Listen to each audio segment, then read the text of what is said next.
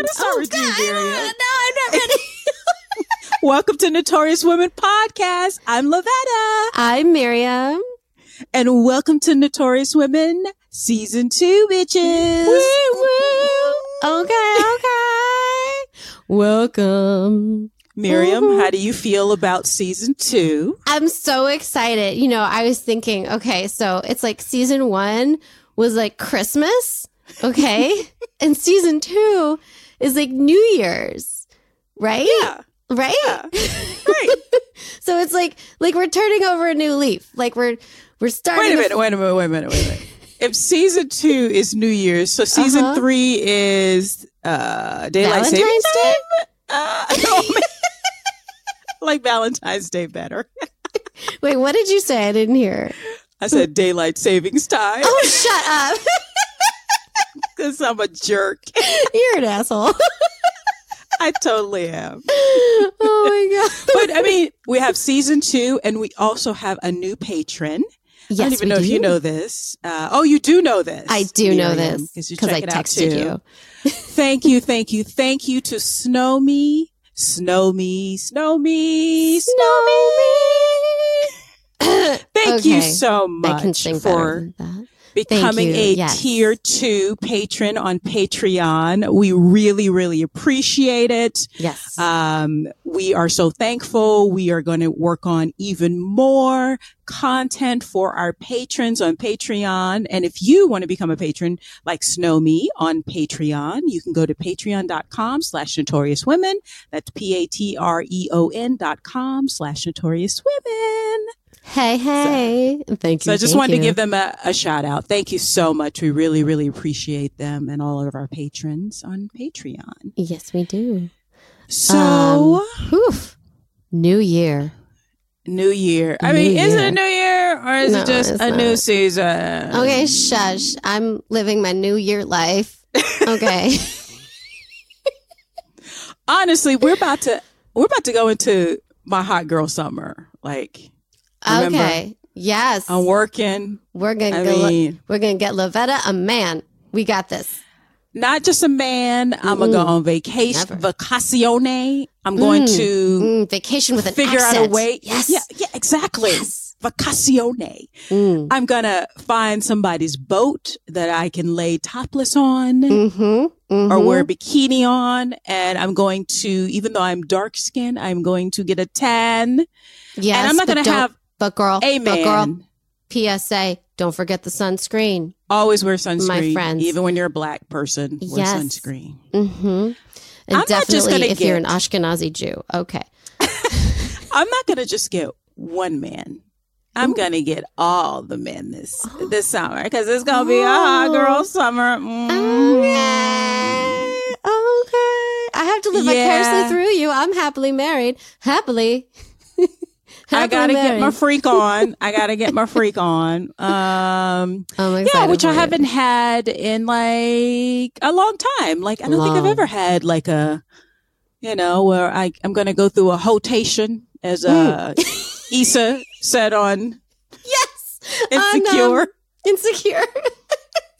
I need a I need Oh to get my my hotation up. listen, listen. It worked for her. I mean, there was some messy road bumps on the way. Like yeah, mine ain't gonna be that Like- messy. Okay, no, no, please don't let it be that messy. Because see, the secret to a hotation is you can't include exes.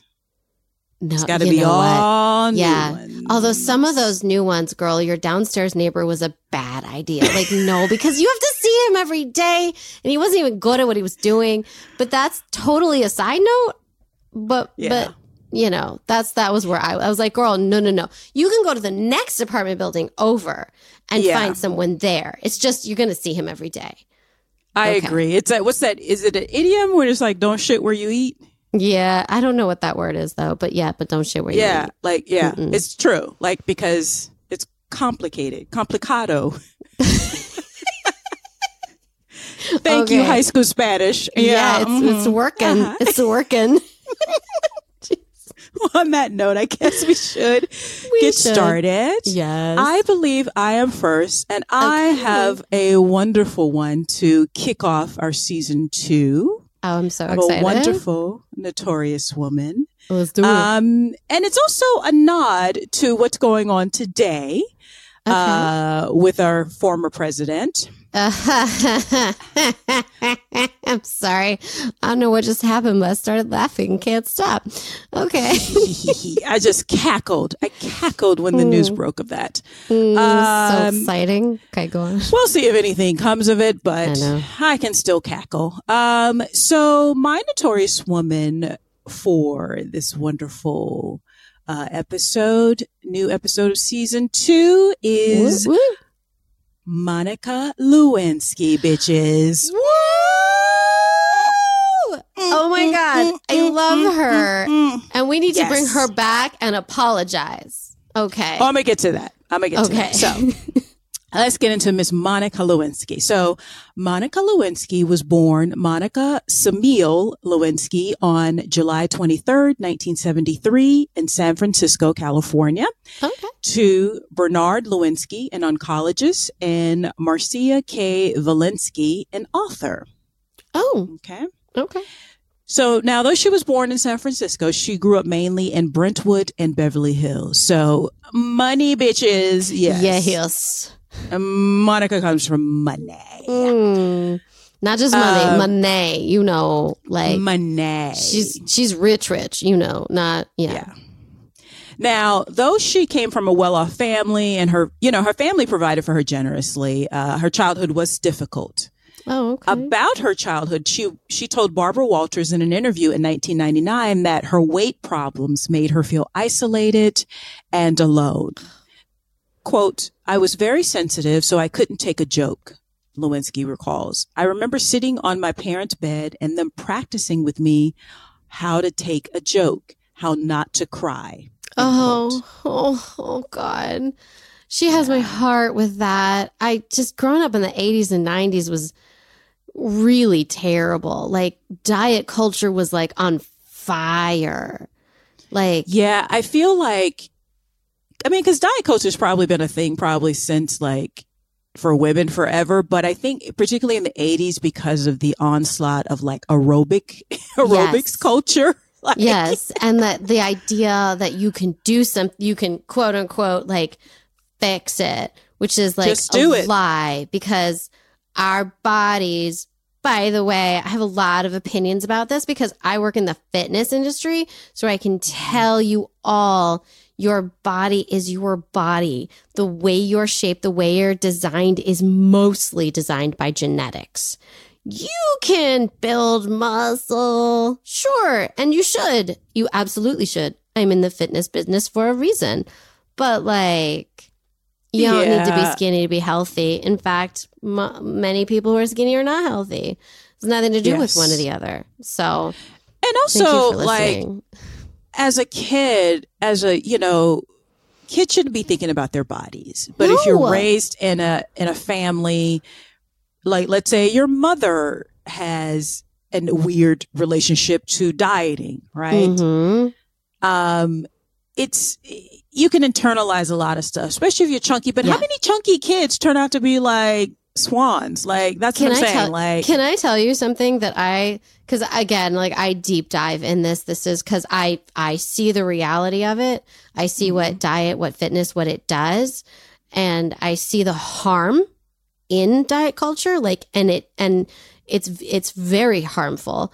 Um, yeah and one of the things that I think makes it worse is the idea that it defines who if you are a good person or not. yeah. Like, and it absolutely needs to stop. That needs to stop. And this is like a fine example of a child who's traumatized, has everything in the world, but it was traumatized by this culture.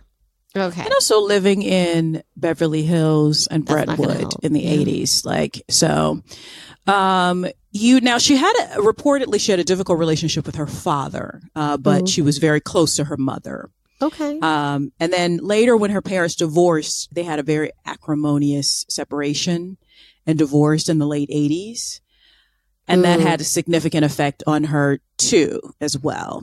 Uh, later, both of her parents uh, later remarried. Her mother married um, R. Peter Strauss, a media executive and former director of The Voice of America under President Jimmy Carter. Oh, okay. So again, Monica eh, comes Hmm. from a well-off family. Yeah. Mm, yeah.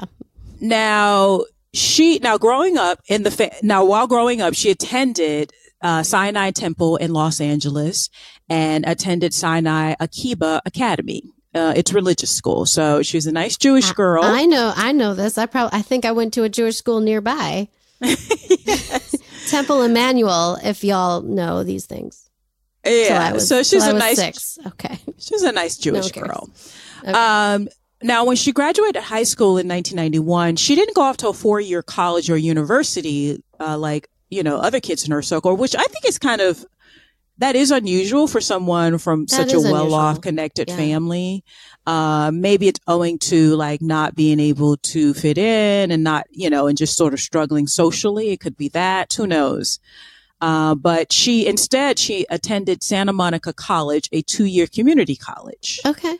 and work for the department, the drama department at Beverly Hills High School and at a tie shop. So this is her first two years of college. Interesting.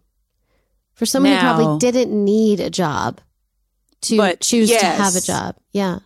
But here's the thing. This is maybe why she stayed in the area too. Who knows?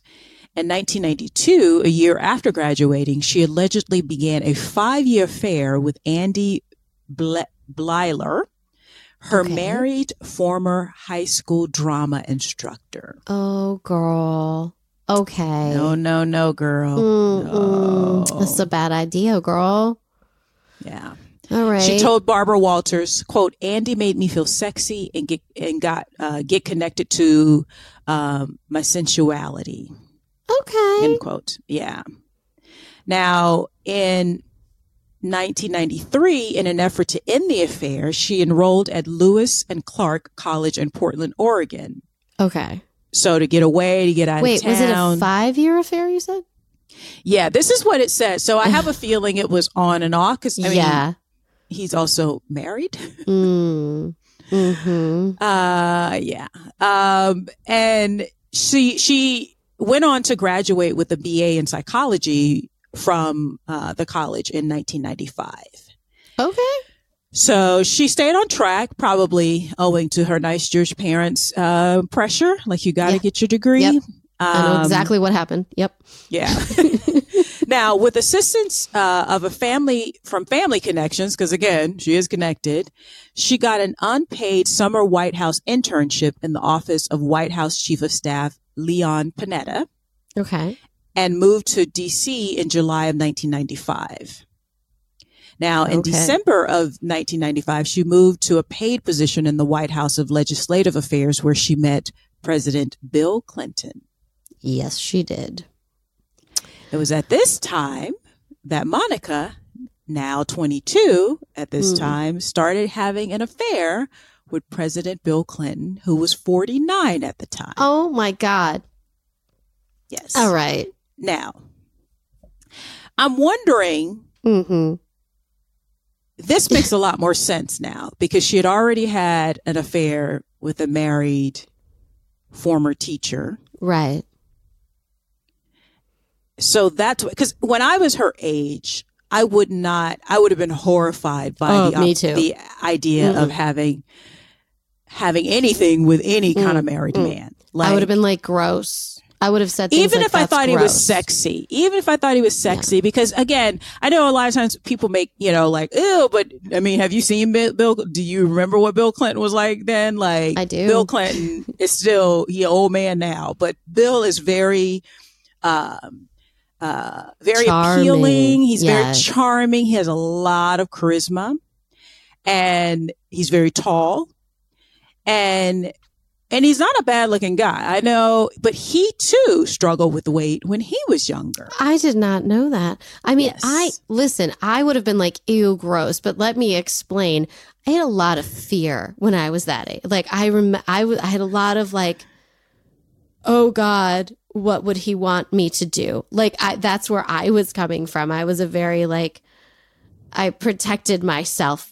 So anyone like I remember I was 17 when I started college. I turned 18 right away, but I was still a month 17 and this guy hit on me. And to this day, I mean, I'm very happily married. But I thought, oh my God, what is he doing? He was 24 years old. And I was like, so old. and he, he was like, not even, he wasn't even bad. He was like, you're cute. You know, it was like, and I was Yeah. like, ew, ew. But that, that's, that's where I, and he was cute and smart.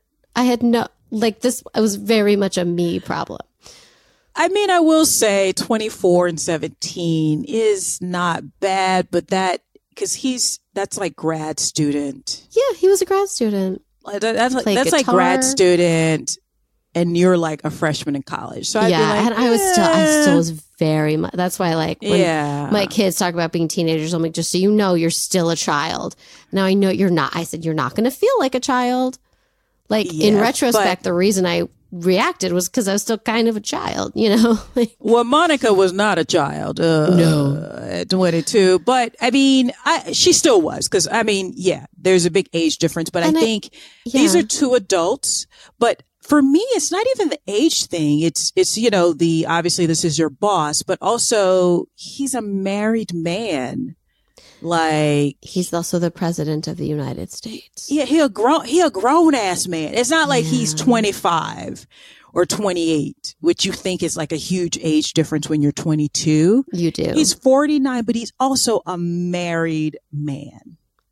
But No, I have a- again, I, I have a theory that it has a has something I think in her head, and I'm making shit up. We could ask her; she's still around. That because she had so much issue with her weight and her appearance and her sense of worth, that these older men gave her that. They that in a way gave her that sense of worth in a way that she did not believe she could get from uh, up here. I think you're on to something because she uh, also told Barbara Walters in the interview that about the first time she saw Bill Clinton. She said, quote, my breath was taken away. He stepped onto the platform and it was this man who was full of energy and sensuality and attractiveness. And from that moment on, the few occasions when I saw him, there was intense eye contact. End quote. I mean, So also, yeah, when you know, older people can see the the charm of younger people. Um, it's not just the youth, but they can see you in a light that you can't see when you're that age, yeah, especially if you have low self esteem. Um, and then, you know, father issues. I mean, who, who doesn't have father issues these days, but, uh, both men and women, but yeah, for sure. but she I, I think you're onto something there when when you talk about that. I I think she would just say, "Oh, I was just attracted to them," but it's it's also men, grown ass men, know how to give women attention. Yep. Whereas guys your own age don't usually they're still trying to figure it out. They're like, they just "Uh, don't uh," know. Yeah. And you and know. she's I'm I've seen her. She was wrong. She was a beautiful woman. Yeah, she can see it now, I'm sure, but she couldn't Yeah. see it then. You, can know, always so- see it in rush. I see pictures of myself and I'm like, my God, I was gorgeous. What was my problem? Yeah. Now, as far as see, so this is what she told Barbara Walters about the first time she saw him. So soon after, the two started flirting. Okay. And then Lewinsky one day blurted out, quote, I have a crush on you to Clinton. okay. And Clinton reportedly replied, quote, well, do you want to come into the back office? Quote.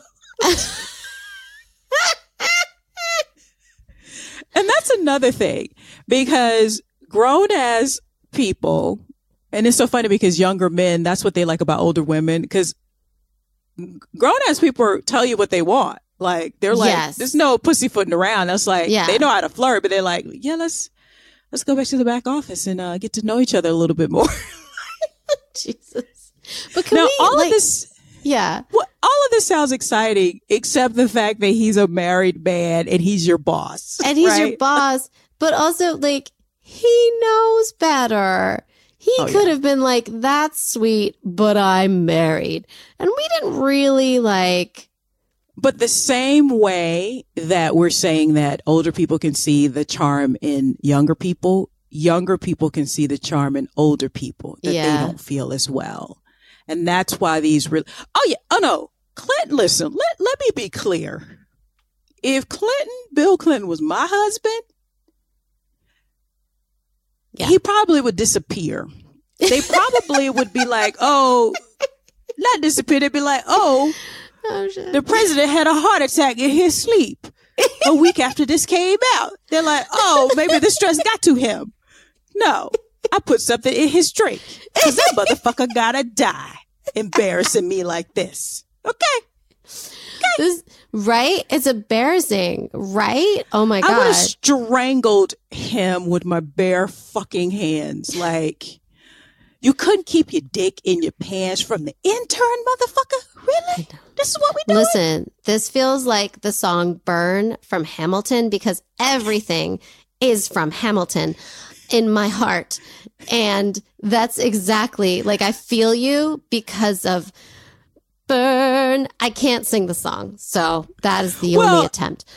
I, I I burn everything down. But I, to, to your Mhm. point, both of them are to blame because he's a married man. He should have been like, oh, well, that's sweet. Well, and then like made sure she didn't come near him because he Mhm. knew he can't trust himself to be alone with her Mhm. instead of being Mhm. like, well, well, come into my back office. Okay, that's a terrible Clinton. It's a terrible Clinton. it's not it's not so bad actually. Everything is foghorn leghorn. I'm just saying. um, so the two started having an affair. okay. um they they spent in fact and they were not like secret about it so the affair they spent so much time together in the west wing that the the deputy chief of staff had her transferred to the pentagon in april of 96 wow. because that's how obvious it was right Yeah. so and clinton's got other issues which i'm going to get to right now so Okay. um, but despite the transfer, they didn't stop. She didn't. They didn't stop seeing each other. She didn't stop wanting or trying to see him. I should say. So, in October of 1996, the notorious footage of her waiting in a crowd of admirers at the Democratic fundraiser. So this Mm. is the. If you go and look up Monica Lewinsky, they'll show this clip over and over and over again.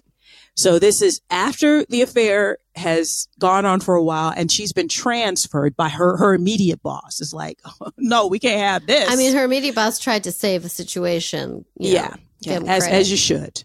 Um, and so she's waiting and he sees her and she hugs him. She's looking up at him like just with admiration. Mm. Um, now after she had transferred to the Pentagon, she, uh, befriended. so Monica is a very, uh, and I think she probably would agree with this today. She was a very naive and very young and immature 22 year old, 23 year old. She was a very, you know, just like even a making the choice to have an affair with your boss, bad idea yeah. making the choice to have uh, an affair with a married boss bad idea making a choice to be so like uncouth while having on having said affair go on in the fucking white house right Mhm. and Because the affair you're having is with, the, once again, the president of President the United United States. and her boss her immediate boss is trying to save the situation but she's like no i still want to see him so she's I, she strikes me as just a very immature for her age in a lot of ways Well, I mean, do you remember that feeling?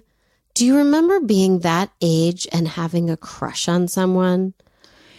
yes It's but i would so not powerful. I wouldn't have this kind of would- crush on a I would- married ass man. I Like, wouldn't. I would never have done anything about it. Again, I was scared of a 24 year old when I was 17, but Yeah. I I do understand like that. Like, oh, I can't not No, if this was him. even with the age difference, if this, if he were not her boss, the president of the United States, and Mm, married, we would be like, ah, the age difference is, eh, but I can understand it's a romance. It's basically a Harlequin romance. it is so totally a Harlequin. if he were single. if he were not married, which he should not be, if he is going to fuck her, I'll say it. I'll say it. Yeah, even if he is, even if he is a president, if he were single or widowed, this would be a Harlequin romance. Right? Totally. Like I'd read. so I book. understand her feeling, and also she's a very like, um, and when I say immature, is that yeah, she would get caught up in that feeling. Yes. It's almost like she's still seventeen, she's still sixteen, she's still Yeah. fifteen, and not realizing that she's a grown woman, and these these actions have consequences, right? Yep. Because it's like, obviously she didn't think this through, which a lot of people who have affairs don't think through, right? Yeah, that's a that's a fair point. So- did you see what I did there? I, I see, Mm, yeah. Mm-hmm. Mm-hmm. You're now, welcome. Keep in mind, she's, you know, she seems pretty like immature, not really thinking this through, but she's caught up in the emotions and the feelings and the, you know, the lust and all this other stuff, right? So she's over at the Pentagon and she's still trying to call him and she's probably frustrated. She can't get a hold of him like she used to. She can't get access to him.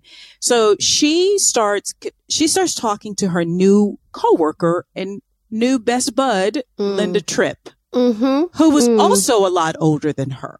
Mm. Okay. Mm-hmm. Now, at this time, Clinton apparently had a lot of problems of keeping his uh, uh, thing in his pants because Clinton, when he was governor of Arkansas, was Yes. accused of sexually harassing uh, several women, but including state employee Paula Jones, or allegedly, I should say. I, I don't know if it's several women or if it's a few. But anyway, but Paula Jones was one of these women. right. And this, and just for context for our listeners, Clinton was a Democratic Republican, uh, Democratic, What? a Democratic, a Democrat president. Yes. He was also called Slick Willie because he, Mm. oh, he's a charmer. He's a charmer, charmer, charmer. I happen to like Clinton as president. I liked him because he was cutthroat and he often would tell the Republicans to uh, suck it. Uh, and I- he would get I his enjoyed- way often. I enjoyed that. I enjoyed that part of it. But also, as such, the Republicans hated Bill Clinton. They hated that he was so charismatic because, you know, before Clinton, the only other Democratic uh, president that they could uh, pile on top of was Jimmy Carter, who Right. a lot of people say had a terrible presidency, but Jimmy Carter's turned out to be a, a, a wonderful human being, period. Yes. Yes. And so Bill Clinton comes along and he has all the swagger. And again, he's very charming. He's tall. He's handsome. He's very, very smart. He was a Rhodes Scholar. He also had a great ability of, of, of explaining very complicated things in a very simple way. yes. So he's very popular, but he also couldn't keep his, his, uh, apparently his in his pants. He just needed Allegedly. the zipper kept up. You know, like you need to like a needle and thread maybe and like sew that zipper and like, you know, have to pee himself. But you know, I'm good So- with that. So he was he was vulnerable, and the Republicans went after him in a way in the very vulnerable spot that he had, and this was Yeah. his interactions with women that work for him um, in his vicinity, right? So all of this is is swirling around. So they're just looking at ways to get at him, right? And then so the Paula Jones case was well known. The people are pursuing that. Yeah. So when Lewinsky starts talking to Linda Tripp, she, Linda Tripp, being Yeah. older, realized the juicy. Because at first she probably thought, "Oh, this girl's just going on and on and on about some guy." She probably was like, "Oh, Bill, like, oh my guy," da, da, da. and then when she realized he was talking, she was talking about Bill Clinton, the president. Then Bill- Linda Bill? Tripp. Linda Tripp started recording Monica Lewinsky without her knowledge I didn't, you know, on it's like- behalf first Uh-huh. on her own, and then on behalf of the FBI in the fall of 1997. So like, okay. Like obviously he should keep in his pants. I get it. But like do we do we crumble a presidency cuz he took his dick out? And sh you know, like it and she wanted it. You like I let me rephrase. This was Yeah, not rephrase that. let me rephrase that. This was not unsolicited with Monica. And it was, yeah. And I mean, listen, it's, I'm not going to defend either, um, Monica Lewinsky or Bill Clinton, uh, um, you know, actions in this, in, in this case. But in light of what we know today of what's Mhm. going on with the Yeah. Republicans, of all the excuses they're making for their guy, this, okay. So before I go This through, is- so I'm gonna go through this the, is Sesame Street compared to what's happening now. just so you guys know, the reason why we're saying this is because in the end, okay, so let me just go through. So Okay. Linda started recording Monica. Monica thinks she's just talking to a friend. So she was really, she was used, and again, this is her naivete. She's like very, very young, very immature for her age in a lot of ways, because she should have kept this to herself, really, mm. or told her own girlfriends that she had known for years. But there maybe she go. didn't have a lot of friends. But I also think she probably was lonely being in Washington, away from her family. She was very close to their family. But anyway, Linda um, took advantage of her. So, so did Bill Clinton. So yes. did Linda Tripp. She yes. took advantage of her. So now when uh, Paula Jones's attorney found out about the recordings, all bets were off.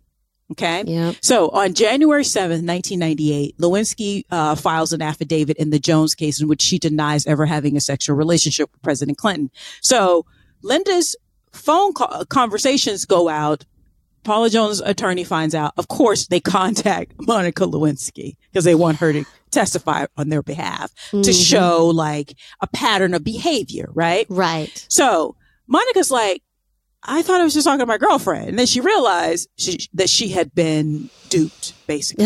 so sucks. January 7th, she's trying to cover, and her parents, obviously, they're well connected. So they immediately got her uh, legal representation to try and cover her because they realize she's thinking this is just a personal right. Uh, relationship, but they're using her personal relationship for political means, right? Yep. So she lawyers yep. up as well. So she files this affidavit, affidavit in January of 1998. January 7th. January 9th, Linda Tripp delivers the tapes to her lawyer, Jim Moody.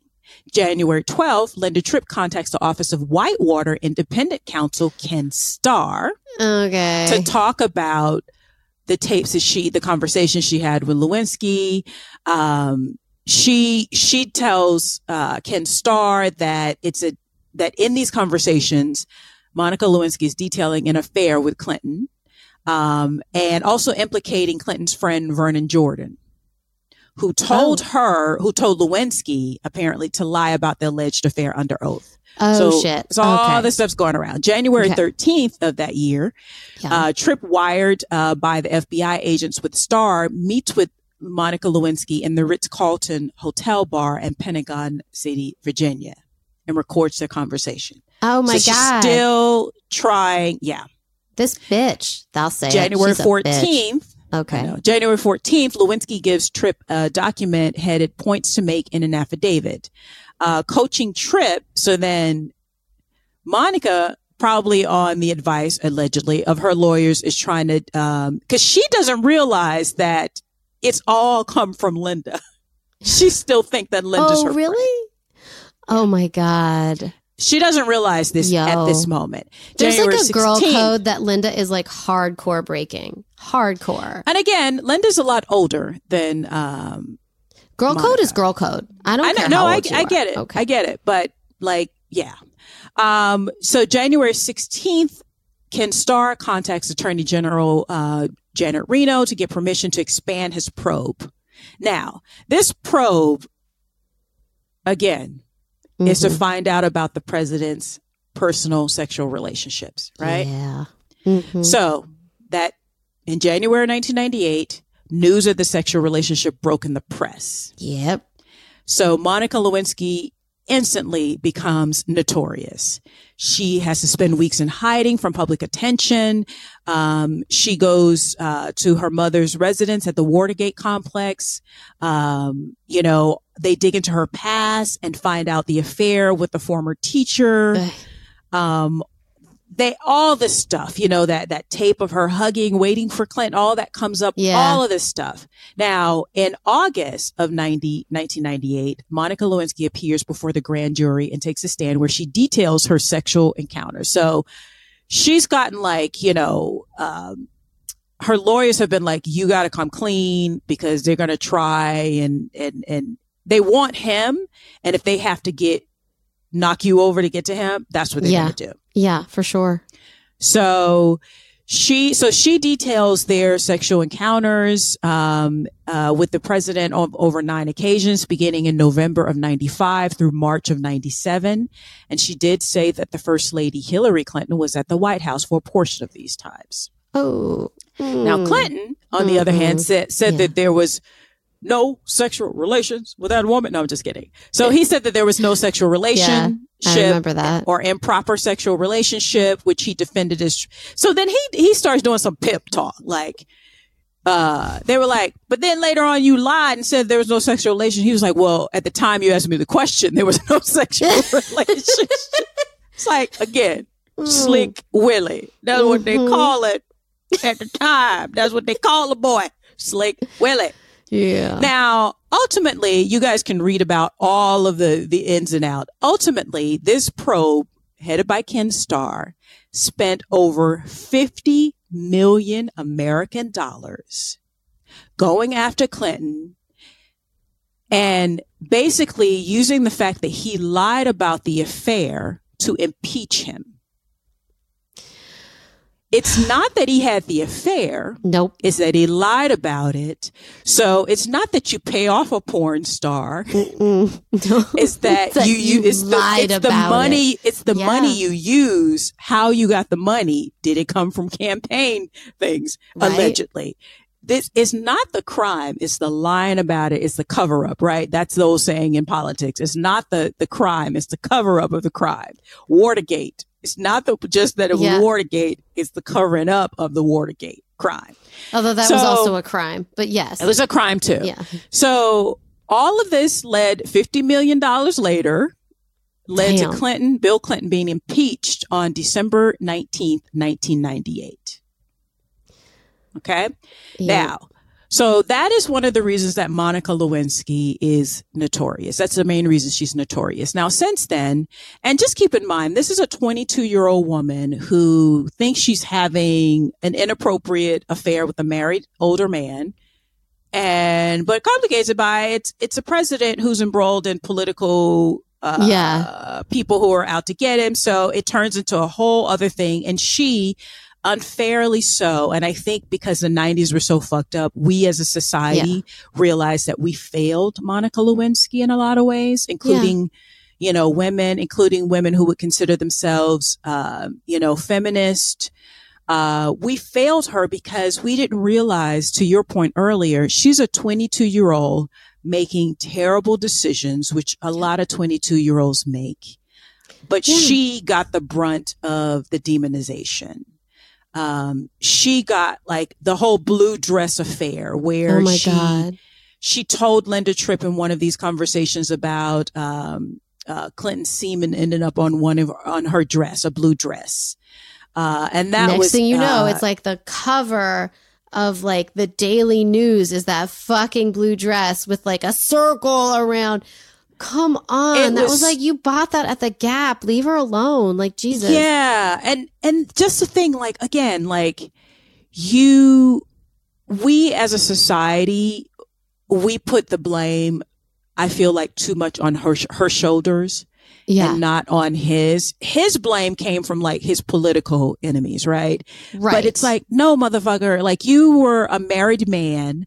You of of the two you should have been like, oh, it's flattering that this young woman is, you know, has a crush on me, Mm. but let me like avoid this situation. Let me avoid being alone with her, even though I like the attention and da da da. Like you have a lot more to lose than this young woman, but she ended up losing basically. So so just so you know, when this broke, she did the Barbara Walters special and it is really weird. And that's what I mean about saying how like she's very in, in, immature in a lot of ways. Cause in this interview, she's very, she's gushing yeah. about like how sexy he is and like how I don't think it really fully hit her like the truth of her circumstances when she did this interview. Yeah, I don't think so either. And I think that that while the Republicans loved to bash Clinton for it, the Democrats were like, "Yes, but calm down. It's you know, it doesn't define his policies and what he's doing as a president." right. But everybody shit on her.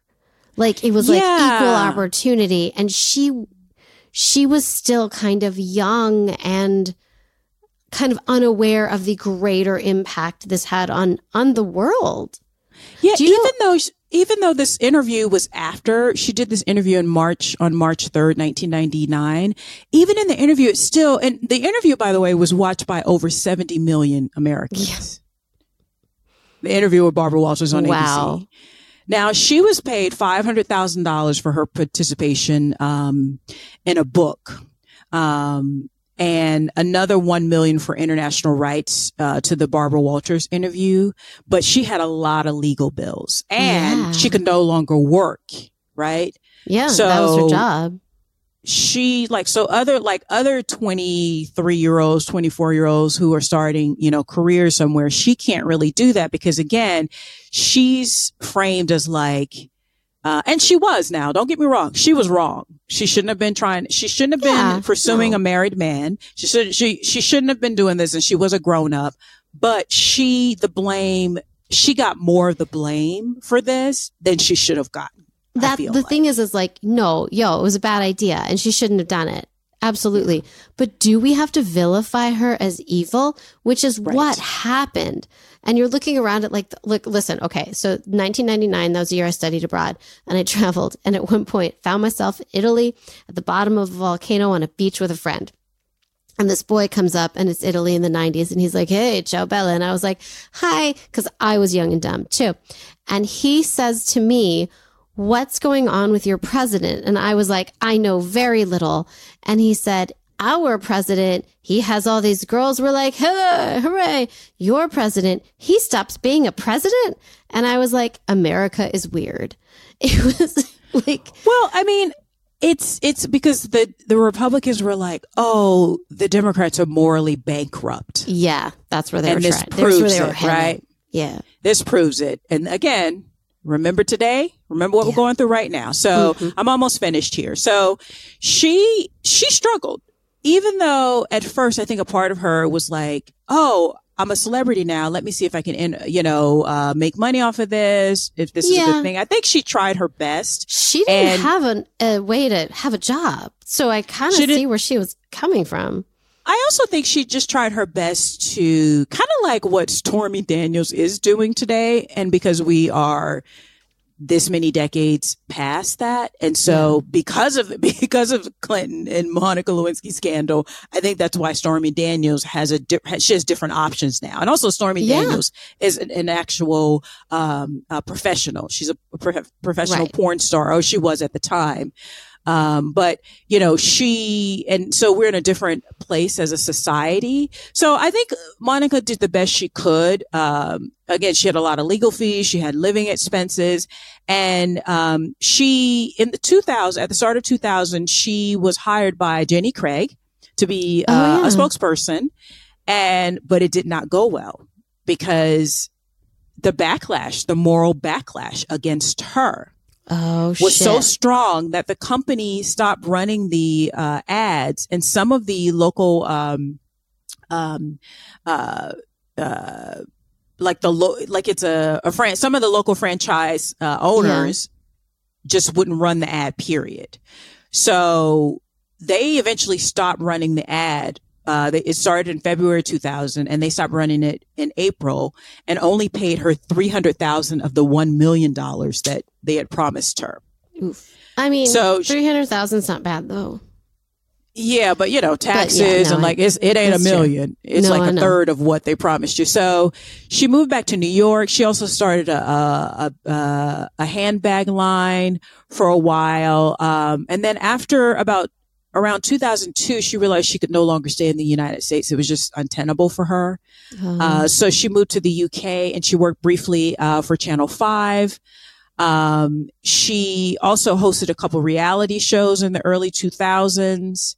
Uh, but she, but eventually she got her stride. She got a little bit older and got maybe a little bit more frame of reference. She ended up getting her Master of Science degree from the London School of Economics Oh. in 2014.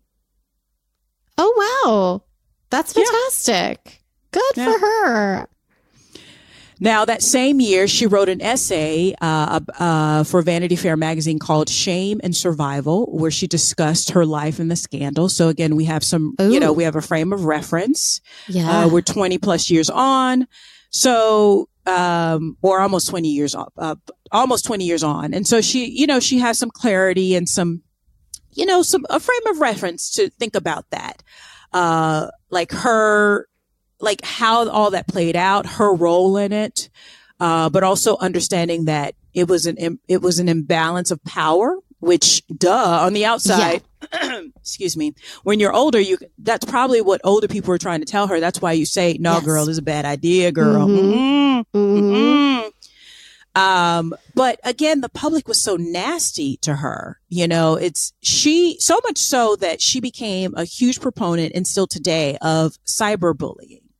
She oh. took a stance beginning in October of 2014 um, and speaking at a Forbes magazine 30 under 30 summit about her experience in the aftermath of the scandal. And she said, quote, having survived myself, what I want to do now is help other victims of the shame game survive too, end quote. Good for her. That's amazing. Yeah. I love and then, that. And then in the, um, the, you know, the the kickoff of the Me Too movement in ho- Hollywood, that is, because yeah. it was already started by Tarana Burke. Uh, she's the one that coined the term Me Too.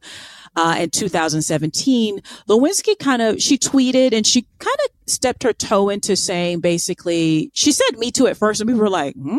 Like, no, girl, yeah. you did this like voluntary. It ain't the same thing. And then later on, she kind of qualified and said that, you know, her experience is certainly not uh, a Me Too movement in the purest form that other women are going through, but she's still trying to make sense of like the power imbalance. You know, he was her yeah. boss. He was the president of the United States. He was 27 years older than her.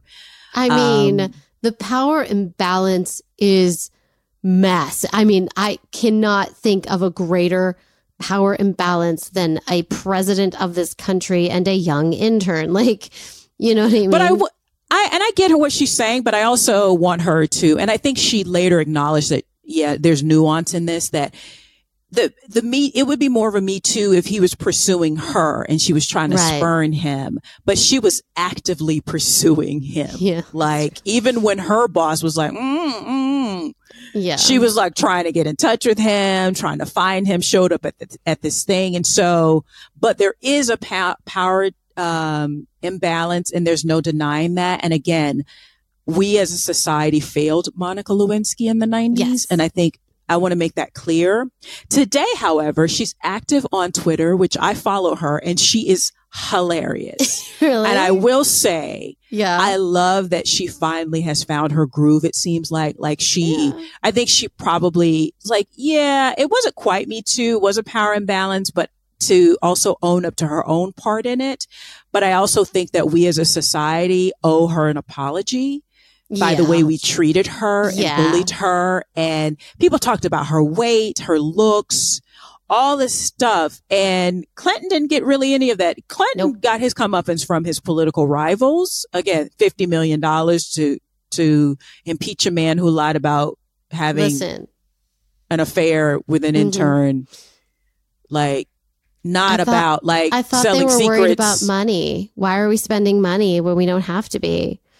And mm. also, he is not taking classified documents and no.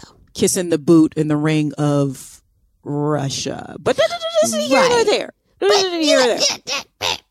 Yeah.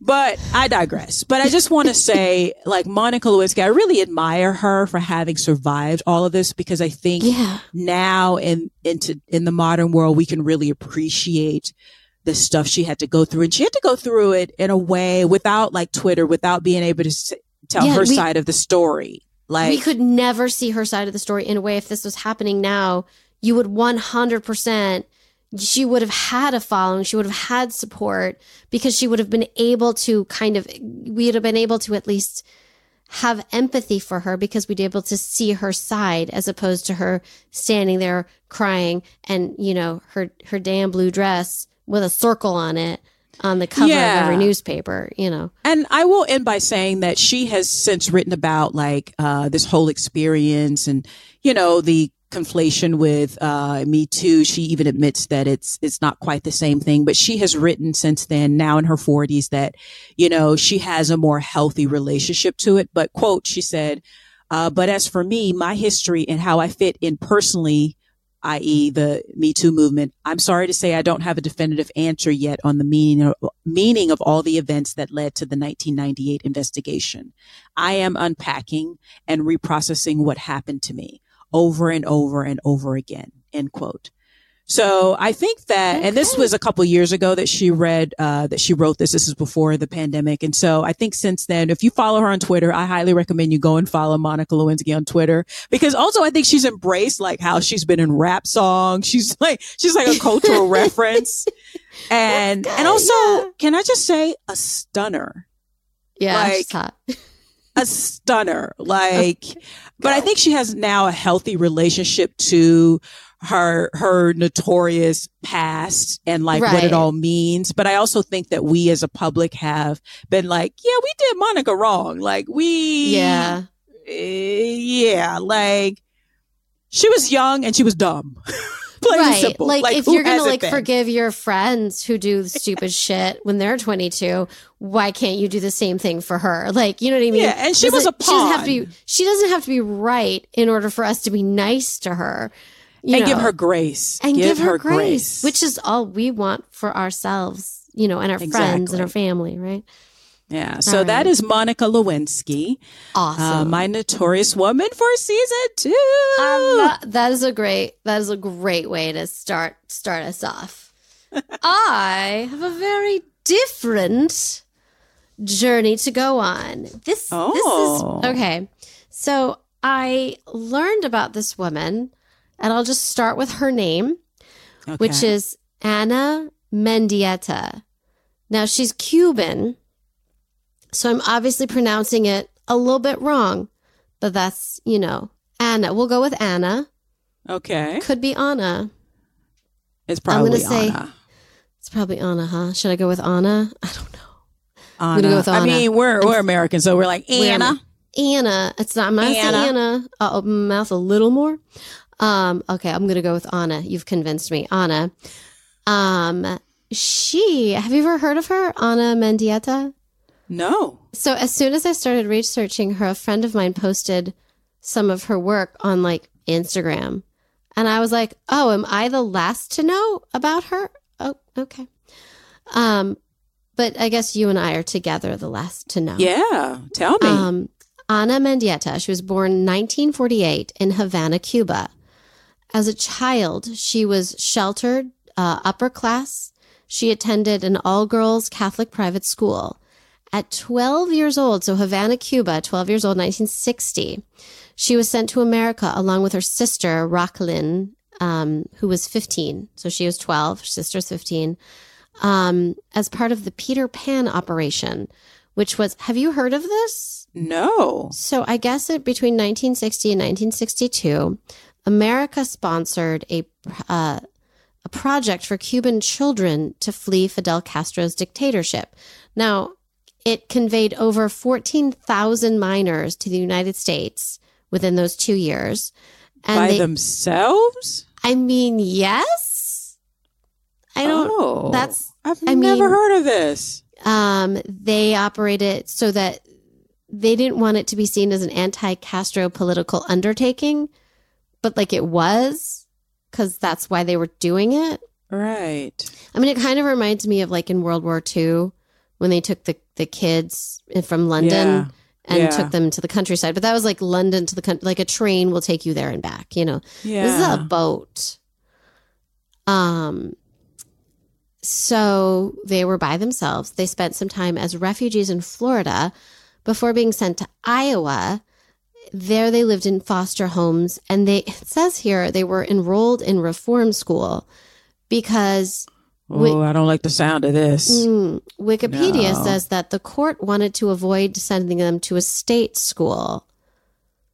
I think there's so much politics in this, but like you took the child. I'm so confused. I'm too. I don't know. Like I, I tried to find more and I, but so I, they and took are there the kids. 14,000 kids in reform schools in the United States that they took from Cuba? Like, is that what happened? Yeah, so I'm sure they sold it to the parents like, oh, this is new Yeah, we'll opportunities for the kids. But then they put them in reform schools Right. in Iowa? Right? I'm so confused. Okay. very, very confusing. Wow. So, and they didn't really know a lot of English. Uh, course their parent, they're right. Why would they? I mean, Right. don't send me to Cuba. I don't know Spanish. Like that's what would happen, right? Yeah. um, their parents were able to get a power of attorney to keep them together. I don't know how, but like other turns, other siblings were separated. Wow, America's got history. Um, so both of the girls were very interested in art, and this helped them deal with their new harsh school system and probably the PTSD from being separated from their parents. Um, so we'll get to that in a minute. And then in 1966, they were reunited with their mother and younger brother. So she was 12 in 1960. So not till 12 plus 6 is 18. Math is power. Um, they didn't see their mother again till then. Oh my god. That's that's like wow. Bad, maybe. That's a lot for a young person to take. Like It- it basically seems- tween to all through your teenage years. You're separated in a foreign country. Now her father was a political prisoner. Um and so he'd been in a prison for almost two decades and he got he was able to move out in 1979. But Okay. I'm wondering if maybe she and her sister would have been better off suddenly becoming poor in Cuba than getting Yeah, I- displaced. I don't understand why they didn't take the children because I'm assuming they're doing it under the guise of like helping the children. Why didn't they just go to Yeah. like families? Like, why didn't families just take because the then it would have been in? obvious because the family like the wife of the political prisoner is is going to america No, no, no. I mean, like, why when they came to America, why didn't they place the kids with like actual families versus a reform school? they i don't know Because reform school is where you send kids who are behaving badly, Badly. usually. yeah it's like juvenile hall or reform Yeah. school or that that's where those conversations lie and then it makes you so wonder confused. were they trying to help funding reform schools i don't know I oh. Oh. don't trust oh. anybody to do anything right these days. So it just Okay. I I don't understand it. I Yeah, don't. So understand weird. it. So she's so she's 18. She's reunited because reunited because with her if you're like oh we didn't want to do a state school because then it would be like you know money you know for public education catholic school wouldn't yeah, I'm we just could- so we have confused. options. we could have done a catholic school okay okay so she graduated from high school and she went to the university of iowa to study french and art um, and she was very very interested in art and she became this great artist i'll just share Oh, that that's good. Okay. so, um, mostly she did paintings at first. That was her early work. But then she enrolled in Hans Breder's Innovative and Progressive Intermedia Art course. Intermedia, not intermediate, which I thought was the word. No, intermedia. Yeah, I get it now. I don't know media? like a ton about like this kind of art, so bear with me. me me either. So Okay. Like there's a whole thing, like a whole thing. Mm. And that's why people study it and go to school and like learn things. right, right. So, um, she says the turning point in art was in 1972 when I realized that my paintings were not real enough for what I want the image to convey. And by real, I mean I wanted my images to have power, to be magic. So, her professor turned her on to the newly burgeoning performance art scene and groups such as the Viennese Actionists. I don't know who they are. Look them up. Sounds interesting. Okay. Um, but what I do know is that she began to experiment using her own body and blood as a medium. And she incorporated aspects of live ritual from religions like Santeria into her work. oh, this Yeah. took a turn. Oh, it did. Okay. Yes, it did. Oh, okay. Uh huh. And Santeria, from what I read, is like a Catholic sect that is. I th- I don't know if it's all of Latin America, but it's in it's in Cuba for sure, and it's a little more mystical. yeah, I think it's um I could be wrong, but my understanding is that Santeria Yeah, is like a combination of like hoodoo, not voodoo, but hoodoo practices, okay. which are um, ancient uh, African practices, spiritual practices that was brought over with uh, slaves to uh, South and Central America and mixed uh-huh. with with Catholic uh, beliefs, and so it creates. But it is it's considered a, a sect, a religious sect. It is. Oh, I, but that's very cool. That is my understanding. I could be completely wrong. Please, listeners, tell us if we are way off. But okay. I feel like that feels right. That's what I think it is. Yeah. But so know. it's like because people forget like uh, Caribbeans and Latin American and Black Americans didn't exist before the slave trade. Remember that. Right. So. Yeah, fact. What do you yeah. mean? Well, well, just open a book. Um, it's all created but, out of the slave trade. Yeah, people forget yeah. that about Central and South America. And and I think it's actually really cool. I like that. I like that the original religions didn't die, right? And that right and th- that they were able to thrive despite the harshest of circumstances. So that's kind of cool. And she kind of, you know, dove into that too. Um, and she was awesome. So she, so what this did was she was able to realistically portray, um, themes like gender fluidity and cultural marginalization and domestic violence. Like she like we need her now. Um she experimented with body alteration in works where she changed the appearance of or she like manipulated the perception that she was female. And there's i mean there's a lot like you guys can delve into what she did. It's very very cool. Um so her work was somewhat autobiographical. So she drew from her history of being displaced from her native Cuba. So that was that was something she used her art her whole life to try to to, to come to terms with. Um, her themes were feminism, violence, life, death, identity, place, and belonging. Um, a lot of her work was uh, ephemeral outdoor performances and photographs and sculptures and drawings. Um, it says that she, her works were generally associated with the four classical elements. She focused on the spiritual and physical connection with the earth. She felt like by uniting her body with the earth, she could become whole again. Like, even just reading wow, this is kind of yeah. very poetic and she just and and if you think about like how she kind of came to these terms and this this knowledge and her is just from her and her like, journey to come to terms with things. I will say that uh the mention of like blood mm, yeah kind of grosses me out, but it's, it's I will say this, Lavetta, don't look at all of her work. Okay. That's what I will say. Good to yeah. know.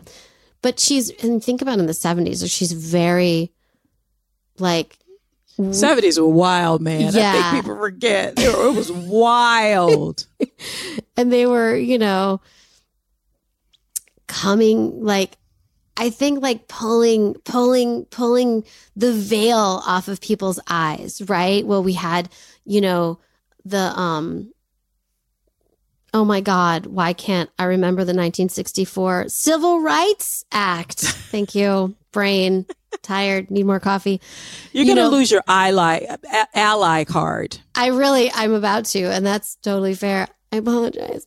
Um, but it was like the 60s were about like, no, this bullshit has been going on and we need to stop. Yeah. And it got so heavy that we actually had laws. And then the 70s are like, okay, let's find our true humanity. Let's like connect ourselves. And she like dove in head a bunch of first. Yeah, the 70s were that and a bunch of like also dropping acid, yes, mushrooms, so many smoking, smoking. the the seventies were so wild, but also really fucking cool. A lot yeah. of great stuff. A yeah. lot of cultural, great cultural stuff came out of the seventies, and, and, super necessary. I think super yeah. necessary. Um, so she says this about her body and the earth quote, through my earth body sculptures, I become one with the earth. I become an extension of nature and nature becomes an extension of my body. This obsessive act of reasserting my ties with the earth is really the reactivation of prim- primeval beliefs in an omnipresent female force the after image of being encompassing within the womb is a manifestation of my thirst for being. Cool, right? Alrighty then. I know. Uh, yeah. Uh, groovy is what I want to say about that. Cool, man. Cool, dude. Yeah. Yeah, man. Cool. Yeah. Okay. Yeah, it's Yeah. cool. Um, she produced over 200 works of art using earth as a sculptural medium. And her techniques were mainly influenced by Afro Cuban um, traditions. So she, around this time, began, began a decades long affair. We have a theme today um, with her teacher, who was 13 years her senior. Mm-hmm. We have a theme today. Uh, so Hans Breder influenced her in a lot of ways. I'm not going to go on about what he did because I don't care. Mm. Um, but he did introduce her to a lot of people who would also be influential in her work as well. Um, in the summer of 1971, she left Iowa to travel to Mexico for research. She was concerned with the painful remnants of her cultural displacement from Cuba. And in her quote, her, she was quote, going back to the source. Um, Okay. cause she couldn't, I don't think she could actually go back to Cuba itself Yeah. until Exactly. 1980. Exactly. Um, and this was how she carried out, quote, a dialogue between the landscape and the female body. So she used her body heavily uh, as um, a representation of other bodies marginalized by race, violence, and gender. So she was she she was sort of well ahead of her time and awareness at how all of this is kind of fluid. Everything we are here to do, race, and it's all fluid. Um, she has a silhouetta. I'm saying that so wrong, but silhouetta series, S I L U E T A, um, from 1973 to 1980, um, where she would imprint her body into the earth. She'd make silhouettes and then she'd paint it with like blood or found materials. Lavetta, you should probably not go look at this. But everyone Does else, it- it's cool. does it look actually. like blood though? Does it? yeah, Does it, and some of the stuff she uses like doesn't look like like isn't blood, but kind of looks like blood. Like she used like it's actually really cool. Like it's it's beautiful. I I would say. Now, quick quick trigger warning because there there was a bad thing that happened not to her but on campus. So I'm going to throw that out there to a woman, um, which was the beginning of her um, her sort of mature stage of art is how she Okay. sees it. There Okay. was a girl on campus at the Uni- University of Iowa campus who had been raped and murdered in 1973. And she created um, like a really powerful, complicated piece that like you could walk in and talk about this piece while people were actively in the room acting out the piece. But I'm not going to explain it any further because it's super dark. It's it's basically just performative per- performance art. Yes, Like, it's performance art. And this was when she was like, I'm I'm not fucking around. And she like which was, I mean, very, very powerful. Yeah. So in 1980, she returned to Cuba for the first time uh, since she had left as a child. And over the next few years, she was able to return on several occasions. She worked as a tour guide for the Cuban Cultural Center. Um, Oh wow. and she also started writing poetry. Now, after she received her MFA from the University of Iowa, she moved to New York, where she met and befriended many female artists at the forefront of the feminist movement, such as Mary Beth Edelson, Nancy Spero, and Carolee Schneemann. Now, Mary Beth Edelson uh, supported her to join and, and encouraged her to join the Artists in Residence Incorporated, which I've I didn't know this. It was the first gallery in the United States established solely for women. Now, oh, right? I didn't know that was a thing. She met her future husband, who uh, Carl Andre, who was a minimalist sculptor at that gallery. So after two years of active involvement in in the AIR, uh, she remarked, "quote You're gonna like this one. Ready? American feminism, as it stands, is basically a white middle class movement." No, really? I know you didn't know that. so I'm just going to let you know now for the Okay. first time. Yeah. Um, because what she was doing was more than feminism. Right. You know, she was, this is not just one problem. This is a humanity problem. We need to come to terms with our humanity. I love her so much. Um, She's badass. yeah. And so, but the, the she did in 1982, she left the AIR because she had made a peace with her uh, boyfriend, later husband, uh, and submitted to the gallery. And they denied it because it's supposed to be all female and he is male. Okay. Um, although, as I speak, I think there might have been more going on. Yeah. Yeah. So a year later, she moved to Rome as part of the prestigious American Academy residency.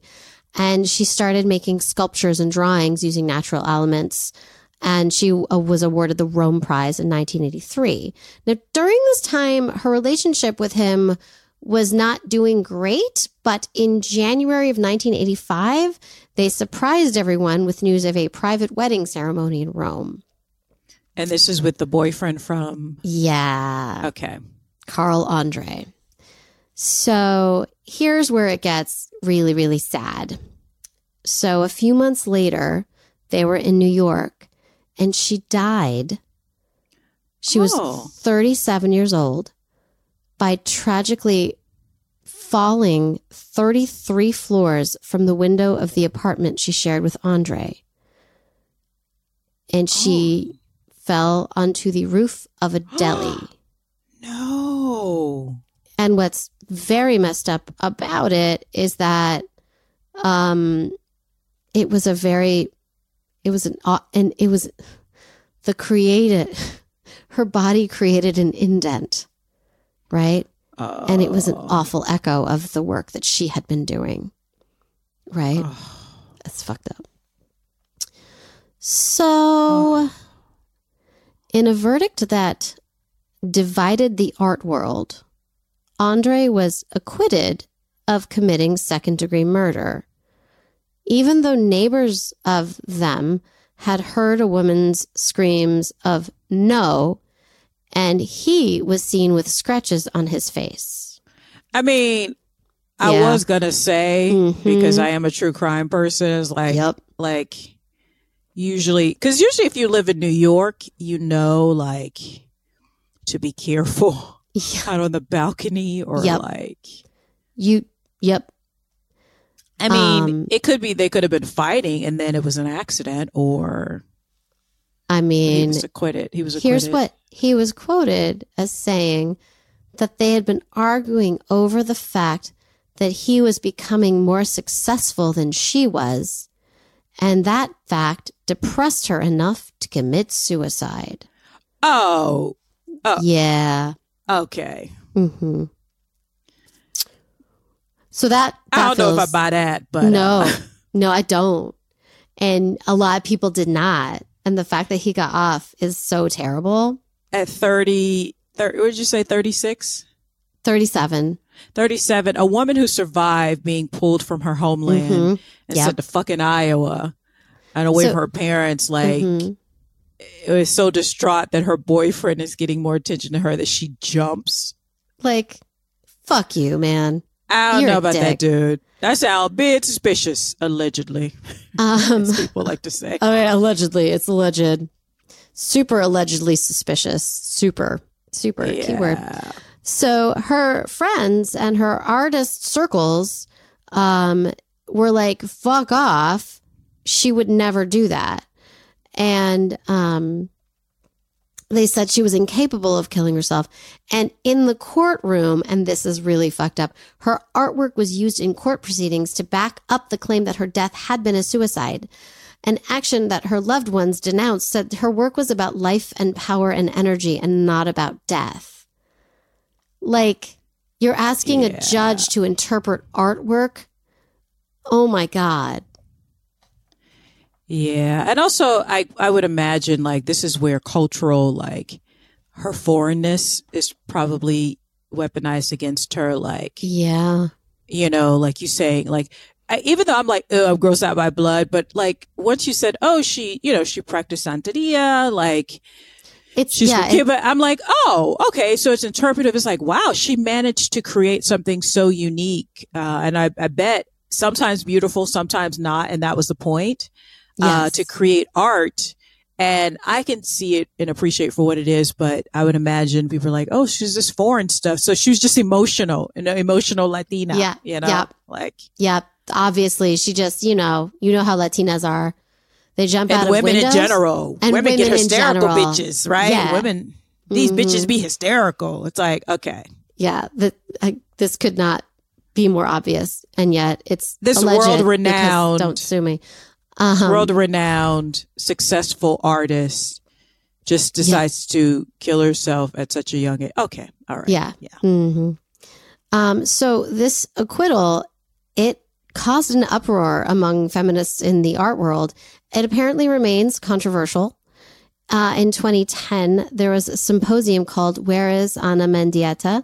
Uh, and it was held at New York University to commemorate the 25th anniversary of her death. In May 2014, the feminist protest group No Wave Performance Task Force staged a protest in front of the Dia Arts Foundation, which was a retrospective on Carl Andre. Um, the group deposited piles of animal blood and guts in front of the establishment, with protesters donning transparent tracksuits with I wish Ana Mendieta was still alive written on them. Damn. So they're These still fighting. yeah, they are. I mean, this was this was 1985. Um and she she has since she has influenced un, like many Oh, modern artists. Oh yeah, I bet. Um, she's Bet. actually very, very big in the art world. I'm just ignorant of much of the art world. Yeah, me so, too. um, that is her, Ana Mendieta. Wow. Thank you so much for sure. And also like like is there a true crime story about her? I wonder. I'm sure there's mean, cuz that there- just sounds suspicious as fuck. I I'm just mean- saying. Mm. I'm like wondering where this miniseries is. You know what I'm saying? Because also, let's like watch her create her art because it's like it's really cool. Like it's it's not stuff. And as someone who like I, you know, I'm in fitness and stuff, and I work with bodies, so it's really cool to see what she does, like in the human form. Like I really appreciated it, and I'd never heard of her before. Okay, I'll check some of it out even if it's got blood in it. Girl, not all of it, but some of it. Ana Mendiete Yes, Mendieta. and Ana Mendieta. Si. Mendieta. Si, Okay, yeah. I'm just Senora.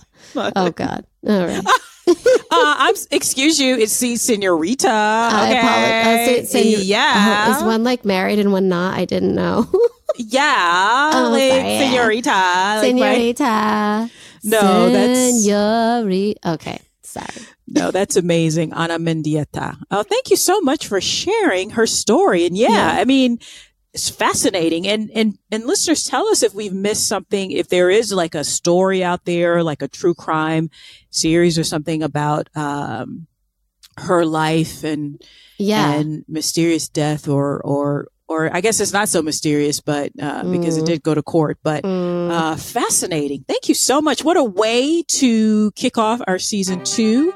episode one of Notorious Women podcast. Uh, guys, as always, thank you for joining us. Please remember to like us on all the things, to share us uh, with your friends and family. Like I always like to say, just copy the link to the episodes and send it to them via text or email. Yep. Uh, because if you just tell people about it, they'll be like, "Oh, that sounds really cool," and then they'll forget when They'll they want to listen to something. So, uh, but thank you as always for listening to us. Thank you for uh, helping us to uh, get through season one. Uh, we appreciate all the love and support. Uh, to again, if you want to uh, support us on Patreon, please feel free to go to patreon.com slash notorious women. That's P A T R E O N dot com slash notorious women. Uh, subscribe, like, oh, and leave a comment. Five stars. Leave a Yes, five star please. comment. Five star. And if you can't leave a comment, but like I feel like you can, but if you can't, just like click the five stars in your thing. It's real easy. Just like point and click. I mean, Point even I can do that, and I'm the worst technology person you'll ever meet. Absolutely.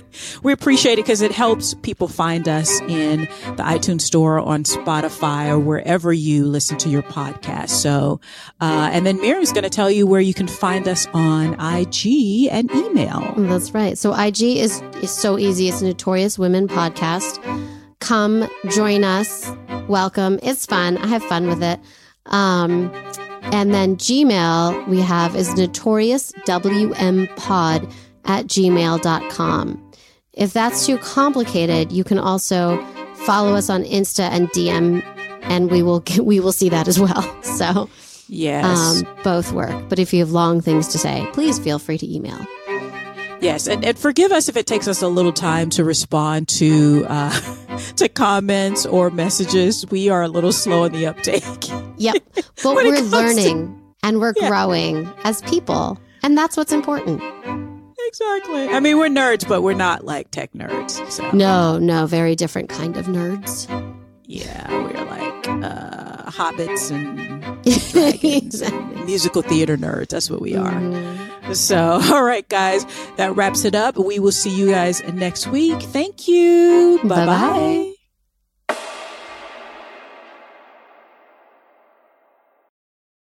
Produced by Audavita Studios. Connect your voice to the world.